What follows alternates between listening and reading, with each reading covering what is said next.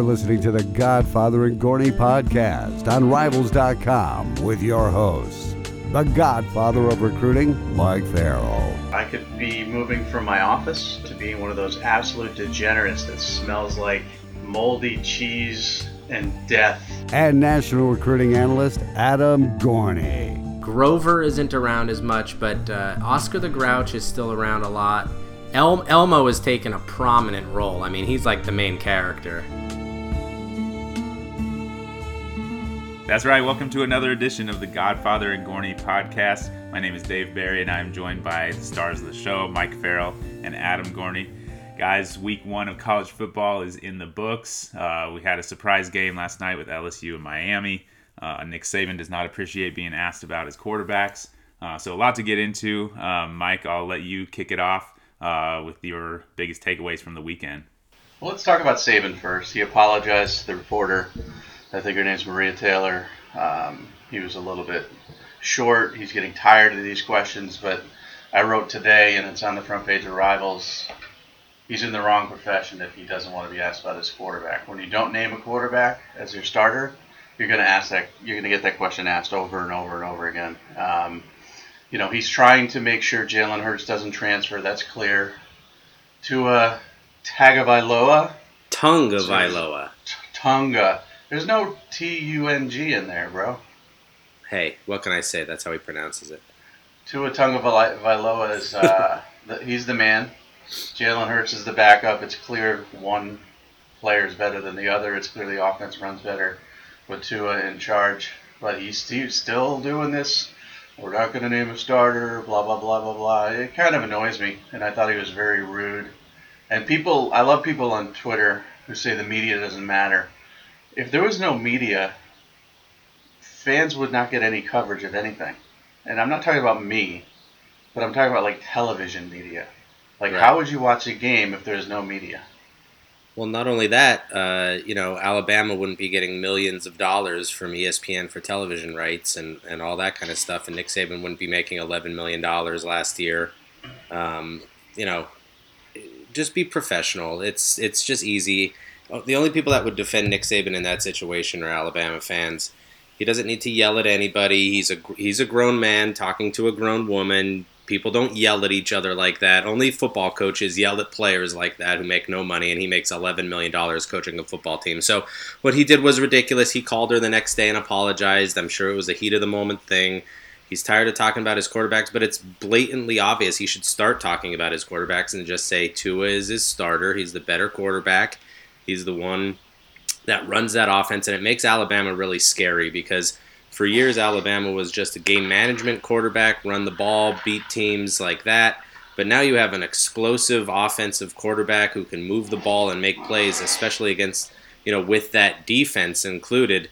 Um, it's it you know they're they're a pretty tough team now because they can score points pretty quickly and then have a defense that doesn't let anything happen.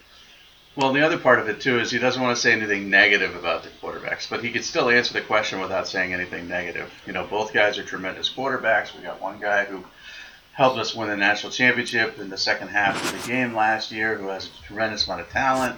Another guy who's 26 and two as a starter has led us to two national championship games. It's a tough decision. Obviously, we like both guys, but at this point, my QB one is to uh, my QB two is Jalen Hurts. Well, of course, I mean there's there's, there's quarterback you know battles going on in camps all across the country, and and people name starters, and it's not that hard. And Nick Saban's the smartest guy in the room. Just ask him. So. Uh, he could be able, he's, he, you know, could he could figure out a way to say it delicately where he's not going to offend anyone, and that's imp- that's in, impressive because he doesn't seem to be scared to not offend other people. He yells at a woman on ESPN uh, asking a question, uh, that that wasn't even a question to, to rip Jalen Hurts. It was what did you see from both of your quarterbacks tonight? And so he just wanted to go off about something and yell like he always does, and it really kind of gets tiring after a while. Well, and all the idiots fans got on somebody last year. I forget who the sideline reporter was who had to ask the question of Scott Frost. You know, what about Nebraska? Right. It's their it's their job. If they don't ask that question, you're not doing your job. So Nick Saban has a job. The reporters have a job until you name a starter, they're going to ask the question. When you name a starter, guess what they're not going to do? Right. They're not going to ask the question anymore. That's why Dabo Swinney handled his situation perfectly, and uh, I think Nick Saban needs to take a you know a little chapter out of his book on how to handle the media. But you know whatever, he can be Mr. Grumpy, he can be you know whatever he wants, just like Harbaugh was after they got beaten by Notre Dame and looked like garbage. um, you know, if you want to do that, if you want to Bill Belichick it and treat the media like crap, that's great. Um, it's just annoying to me. So that was that's the off the field takeaway. On the field, Alabama looked great. Yep. Um, you know, Tua looked amazing. They look scary. They're clearly to me the best team in the country. Um, Clearly, Mike. clearly, who's number two? Clemson. Clemson's not so bad. Yeah, but they didn't beat a quality Power Five team like that. Yeah, that's true. I mean, they're good. Don't get me wrong, and they've got two very talented quarterbacks. They've got an embarrassment of riches on offense and defense, but I still think this Alabama team. I mean, when's the last time the Alabama offense was this potent? I know, and that's scary because all those wide receivers are pretty much new. I mean, Jerry Jeudy played last year, but Calvin Ridley was the guy, and Tua has played a half of a football game, and they already look this smooth. Najee Harris is getting more involved. Damien Harris is involved. Uh, you know, wide receivers, plenty of those guys. too is doing his thing. Young wide receivers. Yeah, too. yeah, Uh, it's it's really an impressive group, and for them to come out and, and Louisville's not uh, you know Clemson and Oklahoma, uh, but they're a pretty decent football team. For them to come out and just kind of wipe them off the table so easily and so quickly, it was pretty impressive. And they've got good wide receivers in the secondary, which is all new. Handled everything fine. Yeah, Um, the defense looked good. Um, you know, it, defense is going to start coming together. It's sort of a younger defense where a lot of guys are, you know, getting their first true experience at leadership and things like that. And uh, once the defense catches up to the offense, which you've never heard about Alabama before, um, I think they could be scary. So The not thing really that- seeing anybody beating them. the thing that came out of that game, which I thought was kind of hilarious, was. Oh, Bobby Petrino's on the hot seat now. You know, uh, didn't look like a good team. I, I, read a bunch of that this weekend. What are you worried about with Louis? You have a new quarterback. You're coming off of a of a season or two couple seasons where one of the you know maybe the best quarterback in program history, one of the best in college football history, Lamar Jackson was there. Now you have Jawon Pass going to Alabama and, and trying trying to win that game. I mean, it was an impossible task. So Louisville fans should calm down. Bobby Petrino is a fine coach for your program. So let's go through my amazing article of shame versus shine. Uh, Shine versus No. shame. Okay. you- you want to you want to focus on the shine first, Alabama's offense. Yeah, let's always talk Uh, positive first. Tua, I mentioned.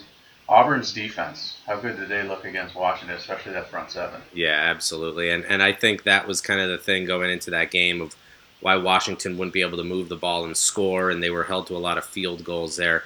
Front seven looks absolutely phenomenal. That they have depth, they have speed, they have power. Uh, Washington is hardly, you know, uh, a bad team. They're probably. I thought they actually kind of looked impressive in that game, kind of a top ten team uh, in, in that game, and so that front seven looked phenomenal against Washington's offensive line. I put Jonathan Taylor in there because some uh, some of the guys in the Heisman mix struggled in their first game, like Bryce Love and others, and he had a very good game. I put the Clemson quarterbacks, Kelly Bryant and Trevor Lawrence, against a crappy team for sure, but they certainly both look good. And Trevor Lawrence's debut, let's talk about that a little bit. I mean, you know, three touchdowns. This is everything we've been expecting, and I still think he's going to win that job by midseason. Yeah, I said uh, I said a couple of weeks ago that we'll learn the most about who's going to be that quarterback this week. Texas, they go to Texas A&M. Uh, Texas A&M blew out Northwestern State or whoever in their season opener, and Clemson got Furman. So um, we'll see this week how that quarterback situation's handled. It might be the same as last week. Kelly Bryant goes in for a quarter or so, then Trevor Lawrence plays, and um, we'll see who who kind of delivers in College Station this week. And I think whoever does maintains the starting job until they struggle, and then they could put somebody else in. And the fastest team in the country on offense is. Georgia. I know you. I know you didn't read my, off. I have I have it right here. Georgia. Yeah, this Georgia. They looked so fast. Um, not on defense. They look good on defense for sure, but again, it's against a horrible team. Uh, but offensively, with Demetrius Robertson joining that group, Yeah. Uh, Mecole Hardman and all the other guys, they look so fast. I'm not sure Oklahoma could be right in that discussion as well. Uh, Clemson can be in that discussion as well. Alabama can be in that discussion as well. But Georgia's speed really impressed me in the first game. And I don't even think Terry Godwin played, right? Or if he did, he was injured. Um, let me look at the box score. That was one of the games that really didn't interest me. The Georgia Austin Peay game. After you said Austin Peay was No. going to get peed on last week, They did get peed on Yeah, for they a got- great height. there was a tremendous P going on there. Um, Yeah. uh, you know, Terry Godwin, Mecole Hardman, DeAndre Swift. I think James Cook got a targeting call, so that will be interesting to see how that happens moving forward. And then Justin Fields got in the game and threw a touchdown pass. So um, that offense, you know, those mighty mites that you can get the ball in, in space and let them run, it's kind of impossible to stop. And we're not going to learn a whole lot about Georgia from beating Austin Peay. I think South Carolina could make it a little interesting this weekend, but I think Georgia has far too much for South Carolina to hang with them. And by the way, just to interrupt, targeting is crap. It's absolute crap. All right, that, that targeting call in the Miami LSU game was clearly targeting. It's targeting. He used his face mask. He didn't use the crown of his helmet. He, he put his head down and put the crown of his helmet into the into the kid D Anderson's face mask, and then you saw D Anderson's face mask like like smush right into his mouth. That's life. That's called football. Oh God, here we Targeting. go. Nineteen. There was another one where I forget who it was. Slid. I forget what game it was. I watched so many games this weekend, but Yeah, somebody slid. Someone came in, and there's no way to tell what angle the guy's going to slide at and where his helmet's going to be. And he got booted for targeting. I'm not sure if it was the Michigan um, Notre Dame game or if it was an earlier game, but that it was crap. Y- y- It's just so subjective. You could replay it all you want, but there's no way for the defensive player to know unless he's coming in. Listen, I'm all for targeting if he's coming in mowing the lawn, and by that I mean he's just coming in with his crown of his helmet and head down, and he's going helmet to helmet. That's the helmet to helmet rule in the NFL. Wasn't a bad one, still is in existence, I guess. But you know, this this the thought that Bandy knows exactly where his helmet's going to be, as opposed to D. Anderson, who was getting hit from behind, so his helmet was was none of that matters, Mike. It, earthbound. you can always lead with your shoulder, though. If his shoulder pad hit his helmet like that, it wouldn't have been targeting. He he Oh, he dipped in like he was a friggin' bird shooting to the ocean. I mean, it, you can't lead with your head. Now, now the You're penalty for targeting is a little severe. I mean, that was like on the third play of the game, and Bandy's out for Yeah, the rest of the game. He I should mean, make maybe a quarter. I mean, that is I didn't know ridiculous. you were. I didn't. I didn't know you were such a snowflake, Barney. I had no idea you were one of the one of the snowflakes that. How dare you You say know. that? How dare I? I mean, targeting's garbage. It's ruining football. It's not ruining And- football, and everybody who watch everybody watched football that watched football before. No one's not watching football because of it. But I do think the penalty for targeting is a little severe. Well, it's it's first of all get rid of targeting. Let them lead with their helmet if they want to lead with their helmet. Um, that's life. You sign up for this rough sport of football. You may be sipping your meals through a straw. That's just the way it is. You know, go play tennis if you don't want to get hurt, right? No, that's not right. Dave Barry, Dave Barry, Dave Barry's a snowflake too. They're like, oh. Why do you say that? Just because I live in California? yeah, that's it. Yeah, C- Connecticut is where the tough people live. It is. No, I- Northern Connecticut is where the tough people live. Southern Connecticut, a bunch of rich snowflakes, but Northern Connecticut. Why don't you go antiquing or go look at the leaves a little out. bit? Listen, I live about 25 minutes from the hood that Aaron Hernandez grew up in. So Oh, yeah, watch Br- out. Bristol's real tough too. Yeah, watch out. What do you think, Dave Barry? I'm I, I'm actually with you, Mike. Uh, I mean, it, it's it it's hard to know what is and what isn't when they don't. You know, like in the Washington game, uh, they didn't. They, there was a cl- one that was totally clear that should have been uh, targeting, but they don't call that. So I uh, I don't like it because, like you're saying, you can't. Th- these these decisions are made in a split second. You can't know where uh, the offensive player is going to be when you when you go into tackle. So I don't like it. If you hit face mask to face mask, it's not targeting because then you don't know where the offensive player is going to be. You have to dip your head and lead with your head into his face mask. Everyone knows what it is. Every player Is knows that you don't dip your head. It's simple as that. I, I I agree with that. I don't think I Bandy dipped his head, Yeah. honestly. Right. There's times when when they, they call it when that does not happen, and so it it's, goes into the gray area of, of intent.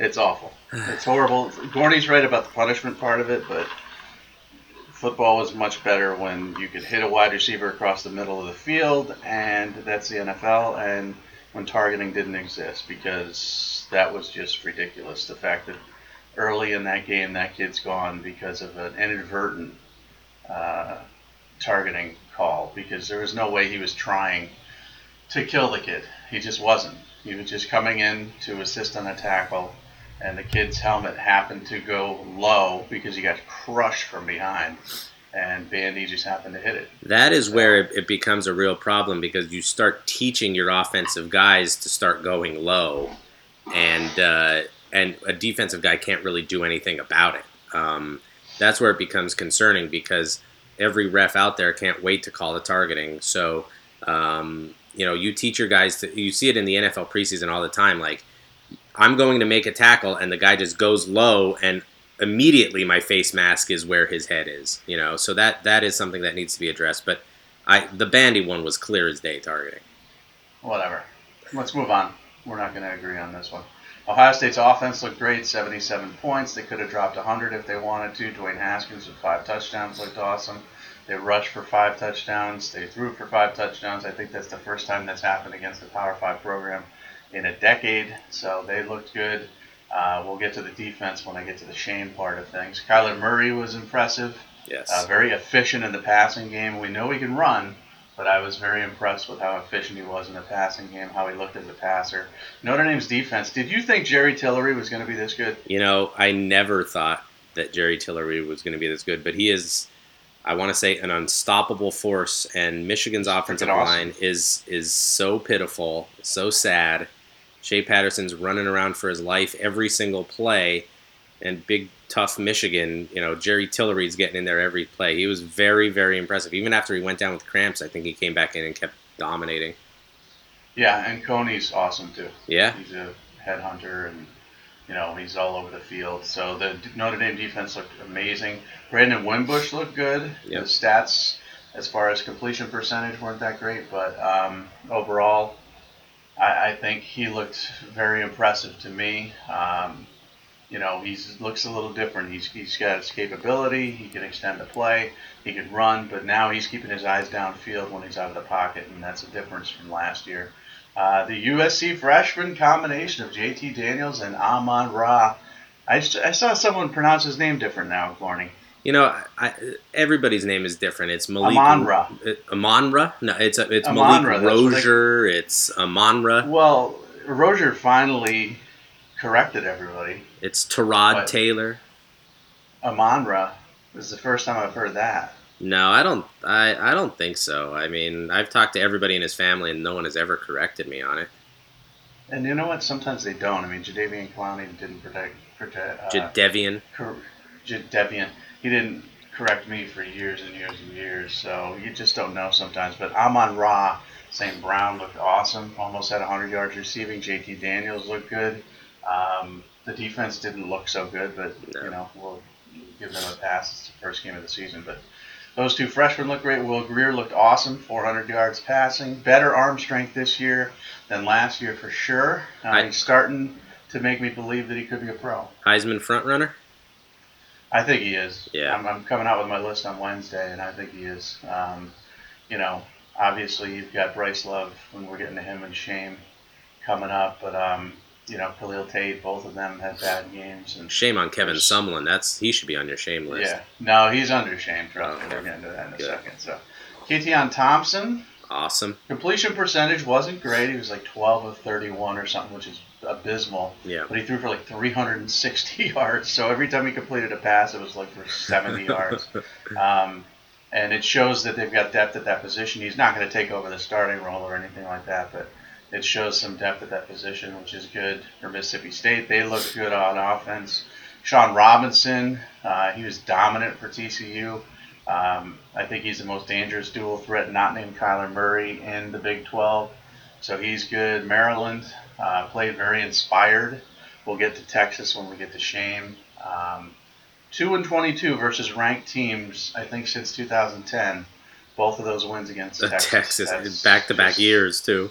That's just embarrassing for Texas right there. Ole Miss's offense, the best wide receiver. I don't like the wide receiver belt. I think that's stupid.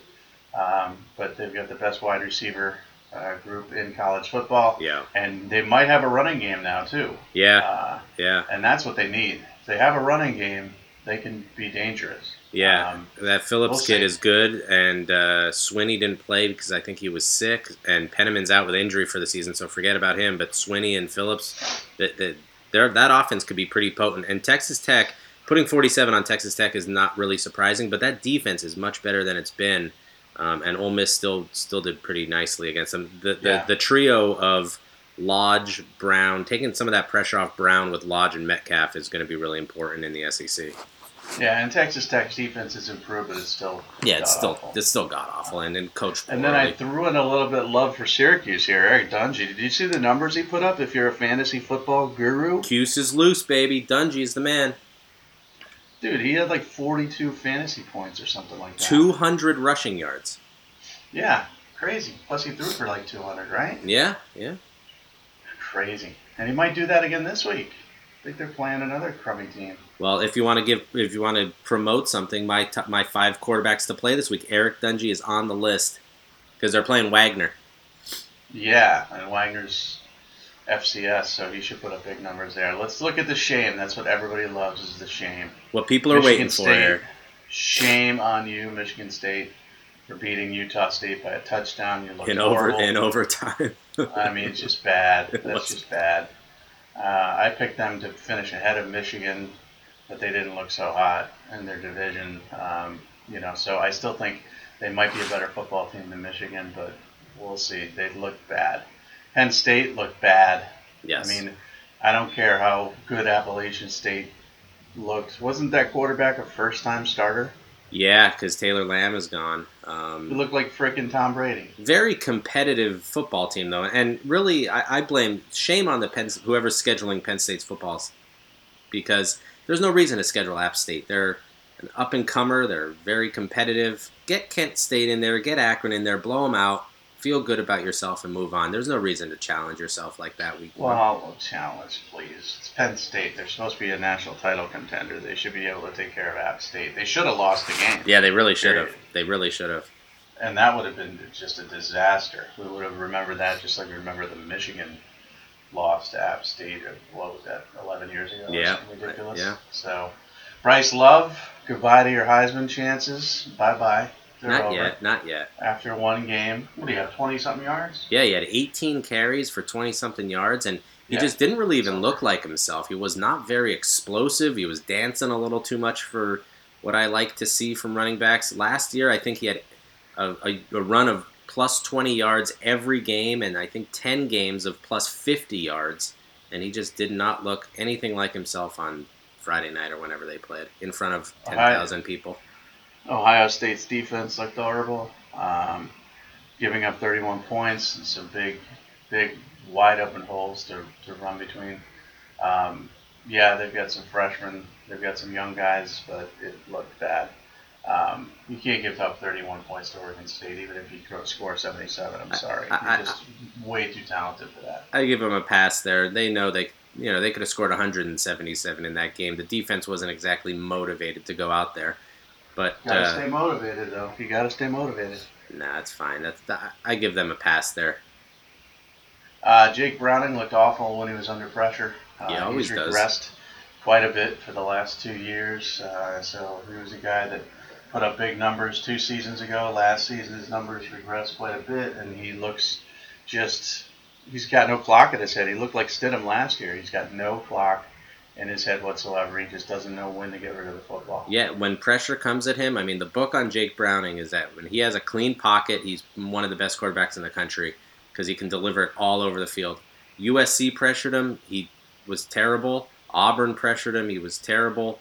And Alabama in the uh, college football playoff game pressured him, and he was not good. So uh, when when you pressure him, he does not know what to do with the football, and so that's what I would do if you could do it, because Washington's offensive line in the Pac-12 will probably be the best. But Auburn's front got after him and, and made him look, made him struggle. Shame on Shea Patterson. He did not look good at all. Well, how's he going to look good? First of all, no receivers break open. The offensive okay. line gives him a second to throw the ball. I I would put him on shine just for having to deal with that. It's it's embarrassing. Oh, gosh. It's Not embarrassing. Shine. No, not shine, not but shine. but he no shame on him. He he did nothing Shame. wrong. Shame Shame on him. He's got an offense. The the Michigan offense is no different this year than it was last year. Other than now they have a quarterback who can run around and make the play happen for a second longer because he's athletic. The receivers can't break open. The, the and, and now the offensive line can't make the holes. So uh, shame on everything Michigan except for Shea Patterson. Oh, please. He looks. He's not the difference maker we expected him to be. Because he's supposed to be able to extend the play. He's supposed to be that guy who can create even when things break down. He didn't create anything. How is it that you have Donovan Peoples Jones on your team and, and like four or five other very talented receivers? Yeah. And you and Nico Collins. Yeah. and. Grant Perry. Uh, I mean, down the line, Dylan. You know, you have you have good players on that on- on the team, and Donovan Peoples Jones now has no touchdowns all of last season, no receiving touchdowns last season, and in one game this year has six catches for 38 yards. I think. I mean, that's just come on. I think we can at least agree upon this one. Michigan's offensive line. Shame on you. You looked horrible. Definitely. Couldn't couldn't give them any time. Couldn't block for the running game. Couldn't set up anything. They just looked awful. Notre Dame's defense we've already gave kudos to, but the offensive line certainly helped them out quite a bit. Tennessee, shame on you. You got just absolutely pummeled. Yeah, that was that was I you know I think that's a lot of credit to West Virginia and that off, that offense is going to be very difficult to stop because you have Sills now, you have Gary Jennings who had like 91 catches last year, and now T.J. Simmons, the Alabama transfer. That's three legit targets for Will Grier to hit, and Tennessee's cornerbacks are, are not uh, you know the best in the world. Their safeties are okay, but Tennessee got pummeled, and that offense that's not going anywhere. Well, they're young. They're very young, but I, I figured, you know, at home, stay in the game a little bit, but that just wasn't going to happen. So forget about Tennessee. They're going to have another horrible season. Lane Kiffin, you can run up the score against crappy teams all you want, but you couldn't do jack against Oklahoma. Yeah. Couldn't get any points scored. You're supposed to be an offensive genius. Uh, Oklahoma's defense isn't exactly murderer's row. We're not talking about the 85 Bears here that team just laid an egg completely. I didn't expect them to win. I expected them to lose by four touchdowns, but I expected them to put up at least twenty something points. Yeah, I was driving to my game, my game that I was covering this weekend, my games that I was covering this weekend, and following on my phone as I was flying down the freeway, which I probably shouldn't have been doing. It's not responsible. I don't recommend it. Um, but I saw it was like seven nothing. Okay, seven nothing, fourteen nothing, twenty one nothing, 28, 35. It was like it was it was a joke, and it'll be interesting to see how that game if if schools are gonna kind of cool on Lane a little bit because. You know, there was some chatter going into that game that FAU can be competitive, might go in there and be, you know, definitely cover and be a sneaky team that can go and upset Oklahoma week one. They got absolutely hammered. They, they're not very good. Possibly the biggest shame is Tom Herman. Yep. The second straight year they came out flat. They didn't look like they knew what they were doing. And I was looking at the roster, you know, as as people would make tackles or catch passes or run the ball. Everybody's a four star. Yeah, Everybody on that entire team is a four star. And I believed in Tom Herman. I'm starting to not believe in Tom Herman because Maryland is not a good football team. Um, and they lost again to the Terps. And uh, based on talent alone, they should beat Maryland by three scores.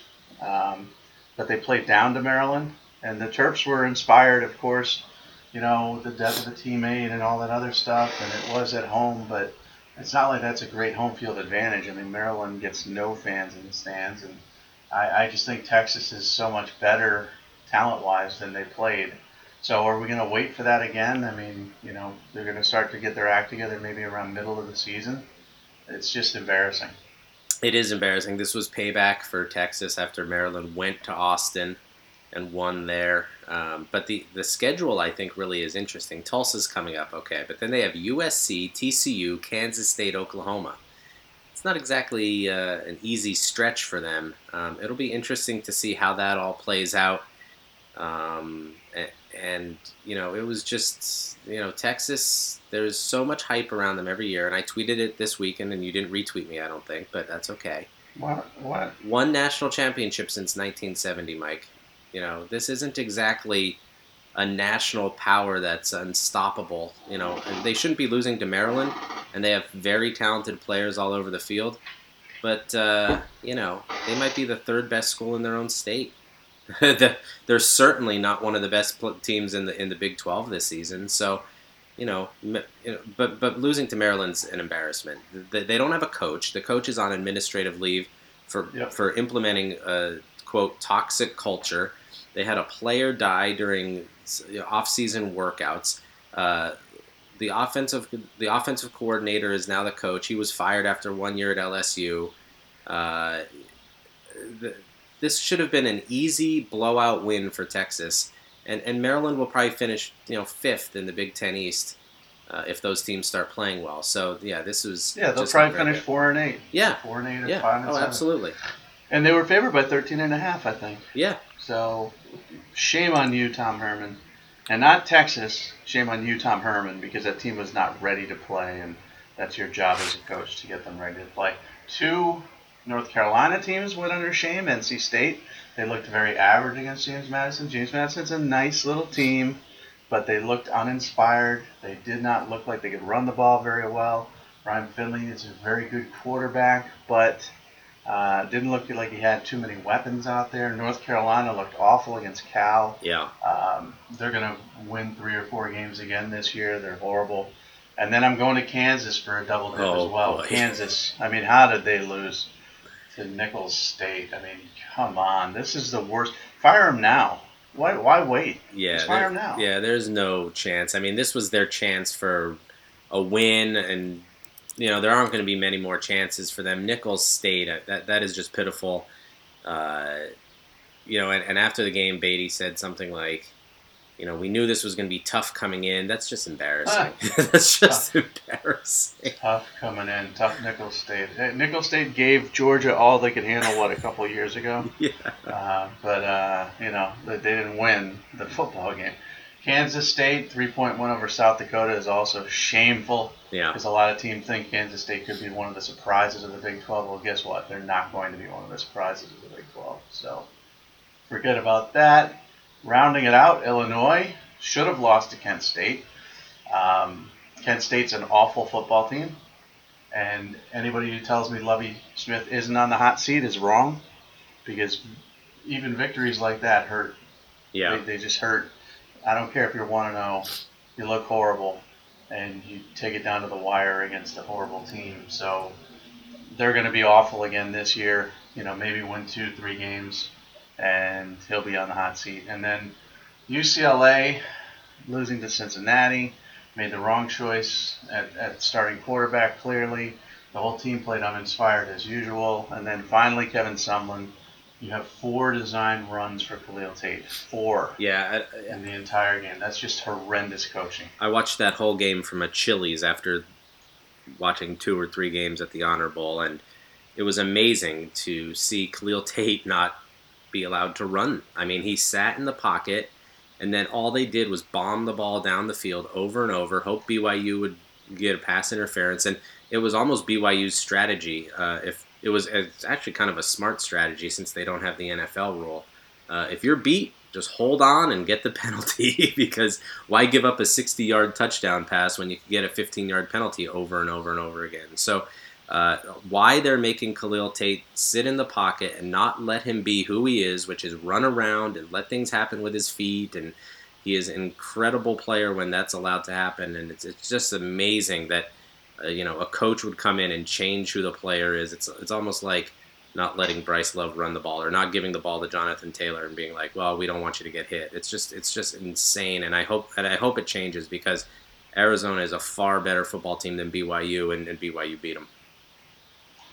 So that's all the shine and shame I came up with because I wrote that before the LSU Miami game because that game, of course, like every other college football game, took five hours to play Yeah, and ended late. But shame on Miami.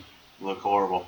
they did. They just don't look like a team that's going to compete nationally at all.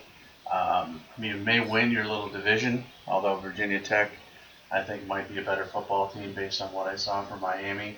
Um, just no solution. LSU looked good. We're going to see if they're for real or not. But, um, you know, when you talked about their early schedule, I don't know, man. They look good. Yeah, they did look good, and, and you know uh, Malik Rosier, Rosier, Rosier, whatever. He, he has no accuracy at all, and it continues. And I don't know if they have an answer for that. N'Kosi Perry might get a shot. I maybe you would see Jeff He's Thomas. suspended, right? Yeah. He get suspended? I don't know. We'll, s- I think he got suspended. uh, let me see. I don't know for how many games, but I think he got suspended. Um, n- you know, um, Jeff Thomas is, yes, he is suspended. Yes, um, Jeff Thomas is breaking open. Rosier f- sails the ball out of bounds. Ahmmon Richards is in the end zone. Ball sails out of bounds. Brevin Jordan breaks wide open down the field. Ball sails out of bounds. You can't you can't do that. I mean, that's just things you can't do. Uh, LSU looked very good. I thought the front looked great.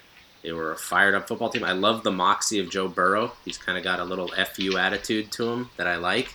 Uh, Nick Brossette was surprisingly good at running back. Surprisingly, because remember how we didn't like him at all coming out of high school? hmm He set the record for state touchdowns with 141 or something like that, but we were like, made him a, a high three star. We're like, there's nothing special about this kid. He's six foot two fifteen, but he's slow, Yeah, and they made him look like Leonard Fournette. yeah, yeah. He was he was very good. Uh, they have big, tall receivers, and Burrow I thought was very good. The defense was, I thought I thought the front was phenomenal. So um, you know LSU definitely uh, impressed last night. They, they were playing with a ton of energy the whole game, which I love to see. Miami could not move the ball. I mean, if you if you have wide open receivers and you can't have a guy that can get them the ball, then that's going to be a problem all game long. So let's talk Michigan a little bit. Okay. We'll talk Texas and Michigan a little bit.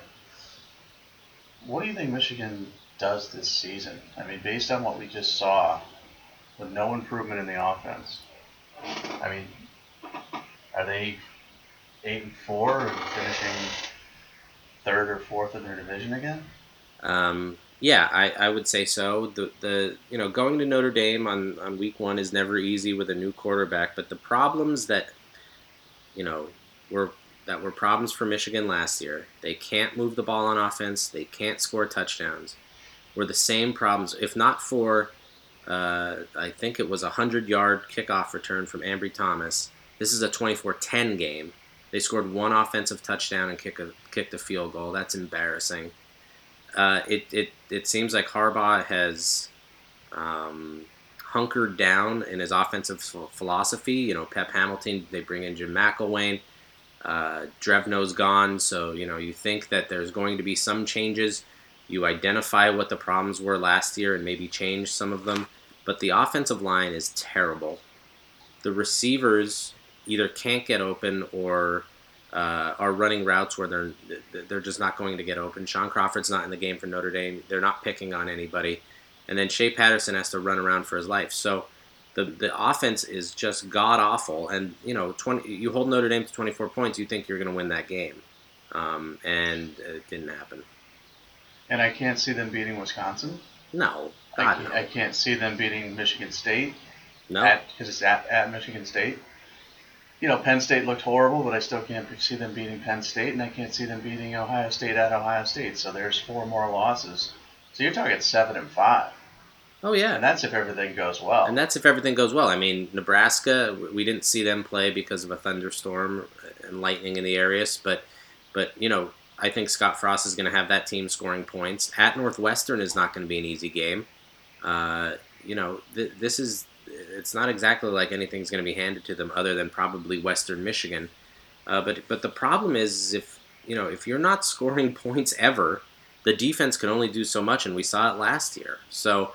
Um, I don't think a receiver has caught a touchdown pass for Michigan since last year's Maryland game. I want to say that's just that's just that's like four games without a receiver catching a touchdown pass. Donovan Peoples Jones was a five star who we loved. I thought he was phenomenal in high school. He doesn't have a touchdown pass. He didn't have a touchdown catch all last season, and he had six catches for 38 yards against Notre Dame. There are ways that you can get guys the ball um, and they just kind of refuse to do it, and it and they just they're just not a very good football team. And I think Texas is lucky they're in the Big 12 because they play USC. I, I can't see them beating USC the way they looked against Maryland. TCU is going to be a loss. Probably Kansas State always gives them trouble. Oklahoma will be a loss as well. But, you know, luckily for them, they've got Baylor, they got Texas Tech, they got Iowa State and Kansas, although Texas Tech beat them last year. But West Virginia and Oklahoma State are not easy games either. So this could be a 7 and 5 football team as well. And then you start to question are these the right coaches for these programs? I mean, when does Jim Harbaugh, let's say he goes 7 and 5, when does when does somebody question whether he's the guy? Well, it almost let's say he goes eight and four. Let's say he goes nine and three. I mean, is that good enough for what you're paying him and what you expect out of him? I mean, this is year four already, and are they any better from day one? And and everybody rips Brady Hoke, and I get it. And he wasn't a very good coach, and he was a little bit of a buffoon. I get what was going on, and all of those kinds of things. And Jim Harbaugh is definitely better as a coach because he coached in the NFL and took his team to the Super Bowl, and he you know rebuilt Stanford in, in the Pac-12, which okay, fine, um, but nine is nine and three good enough in year four? Um, I think he has as many or more losses now uh, in year four than Urban Meyer has altogether at Ohio State. Um, you know that is the level of expectation. It's not losing to Michigan State. It's not losing to Penn State. It's not losing at Notre Dame. It's beating Ohio State every year and making this program nationally relevant. And right now, they're nationally relevant for all the wrong reasons. As far as Tom Herman, yeah. it makes me want to go sit in a strip club with my buddy. Oh, is that is that a is that a cheap shot, Mike? That's a little cheap. Shot. L- little cheap, little cheap. Little, little cheap. Even if my wife so knows got... about it, I mean, come on, talk, talk about throwing your wife under the bus. Jeez. Even if um, we got one game tonight obviously this will be listened to today, but also tomorrow and all that stuff. So who you got? I got Virginia Tech covering, but Florida State winning. You know, I did too. I I, th- I think Virginia Tech is going to keep it closer than people think. The defense is just too good. Um, let's see how Willie Taggart does in his first game at Florida State. Um, but I do think it's going to be probably low scoring, kind of a 20 to 16 kind of game. Florida State pulls it out, but Virginia Tech covers. And did anything in recruiting happen at all? No. This is the time of the year. there were four Power Five commitments over the last week. It just once the season starts, everything just slows down and stops. Um, so we can talk about recruiting on this podcast, but it probably won't be until December, everybody, because you know Trace Ford committed to Oklahoma State. He's a really good, solid weak side defensive end out of uh, Oklahoma, so an in-state kid for them. Jaquay Hubbard committed from Pennsylvania, four-star offensive tackle to Virginia. Virginia landing some surprise commitments over the last few months. Michael Lois uh, from Wisconsin. He'll probably be a first rounder because he's from Wisconsin, and we never rate those guys high enough. But he's a five, six, three-star going to Iowa, and then John Williams out of Georgia, an offensive tackle in the class of 2020. Michael Lois is also a 2020 guy, uh, a high three star going to Clemson, who will probably end up higher ranked than that because Clemson doesn't make mistakes. Clemson, Georgia, Alabama, Ohio State, those type of teams, when they take a kid early, uh, it's usually us that's wrong if they're rated too low. So uh, they usually develop pretty good. But nothing really exciting in recruiting. Nothing exciting with the draft or the NFL or anything like that. There were a lot of guys cut. How about Josh Allen not getting the job and Nathan Peterman being named the Bills starter? Yeah, kind of interesting. I watched Josh Allen a couple times during the preseason, and you know, want to talk about a guy who just killed his own career. You know, he he kind of Mitch Mustained himself. Yeah. Um, if you want to compare him to somebody else, a five-star quarterback who, you know, things were going okay at Texas A&M. I know they had the Kyler Murray you know, we're going to promise that you're going to play there and all that stuff, and he didn't like that. But uh, should have stayed where he was, and uh, you know, just fought through it. I think he probably would have had a better career at Texas A&M than he did at Houston, and and now, you know, now he's nowhere. But uh, Quinn Blanding got cut former five star from Virginia, got cut by the Redskins. Did he really? I, didn't see that. Yeah, I think if he had gone to Alabama or Ohio State or some other program that offered him, the kid had like 45 offers instead of Virginia. I really do believe to this day he'd be, first of all, he would have been drafted instead of being undrafted um, out of Virginia, and I, I think he'd be making an NFL roster. I think it really hurt him going to Virginia. So, you know, but again, cut down day is always interesting to see some of the big names that we've followed for years and years and years either make taxi squads if they still call them that. I think they're practice squads now, um, or getting cut and now they've got to go out and get a real job. And uh, that's when the emails start rolling in. Mr. Farrell, I want to get into your industry. What do you think I can do? And it'll be like, uh, nothing. Eat a lot We're of queso. you got to get much much fatter than you are, buddy. You're way too. What's your shape this cholesterol? job. Yeah, exactly. Why is Logan Thomas trending? I don't know. I saw uh, Hackenberg got picked up by the Bengals practice squad. Oh, Logan Thomas is uh, tied for second in NFL history in passing yards amongst players with exactly one completion. Okay. Apparently, he had one completion for 81 yards. How about the Giants Um, cutting Davis Webb?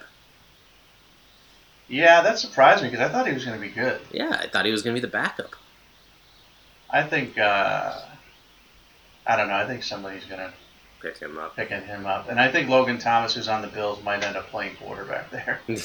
right, right now, he's the uh, third string quarterback for for uh, for the Bills, and I don't know. I mean, if Josh Allen gets hurt, and we all know Nathan Peterman's horrible, uh, you could see. Our, our, our old friend Logan Thomas, who was a five star at one point but dropped to a four star at the end, could end up playing quarterback a la Terrell Pryor back in the day at, uh, with the Browns. So who knows? We'll see what happens. But I think that's good. I think that's a wrap. I think we talked about enough games. Uh, we got zero recruiting in there, and now we're 46 minutes. All right, are we going to do another one this week, guys? You know what? I think we're we're gonna try. It's trending that way. Leading, Thursday. Yeah, leading up to the, the big weekend game of games, which there are not many very good games this upcoming weekend. Some stuff's got to happen between now and Thursday, right? No, yeah, we'll, we'll, we'll meet again. Well, I mean, listen, so many people are leaving reviews that we got to. I mean, we're just in demand. The people the Yeah. people demand it.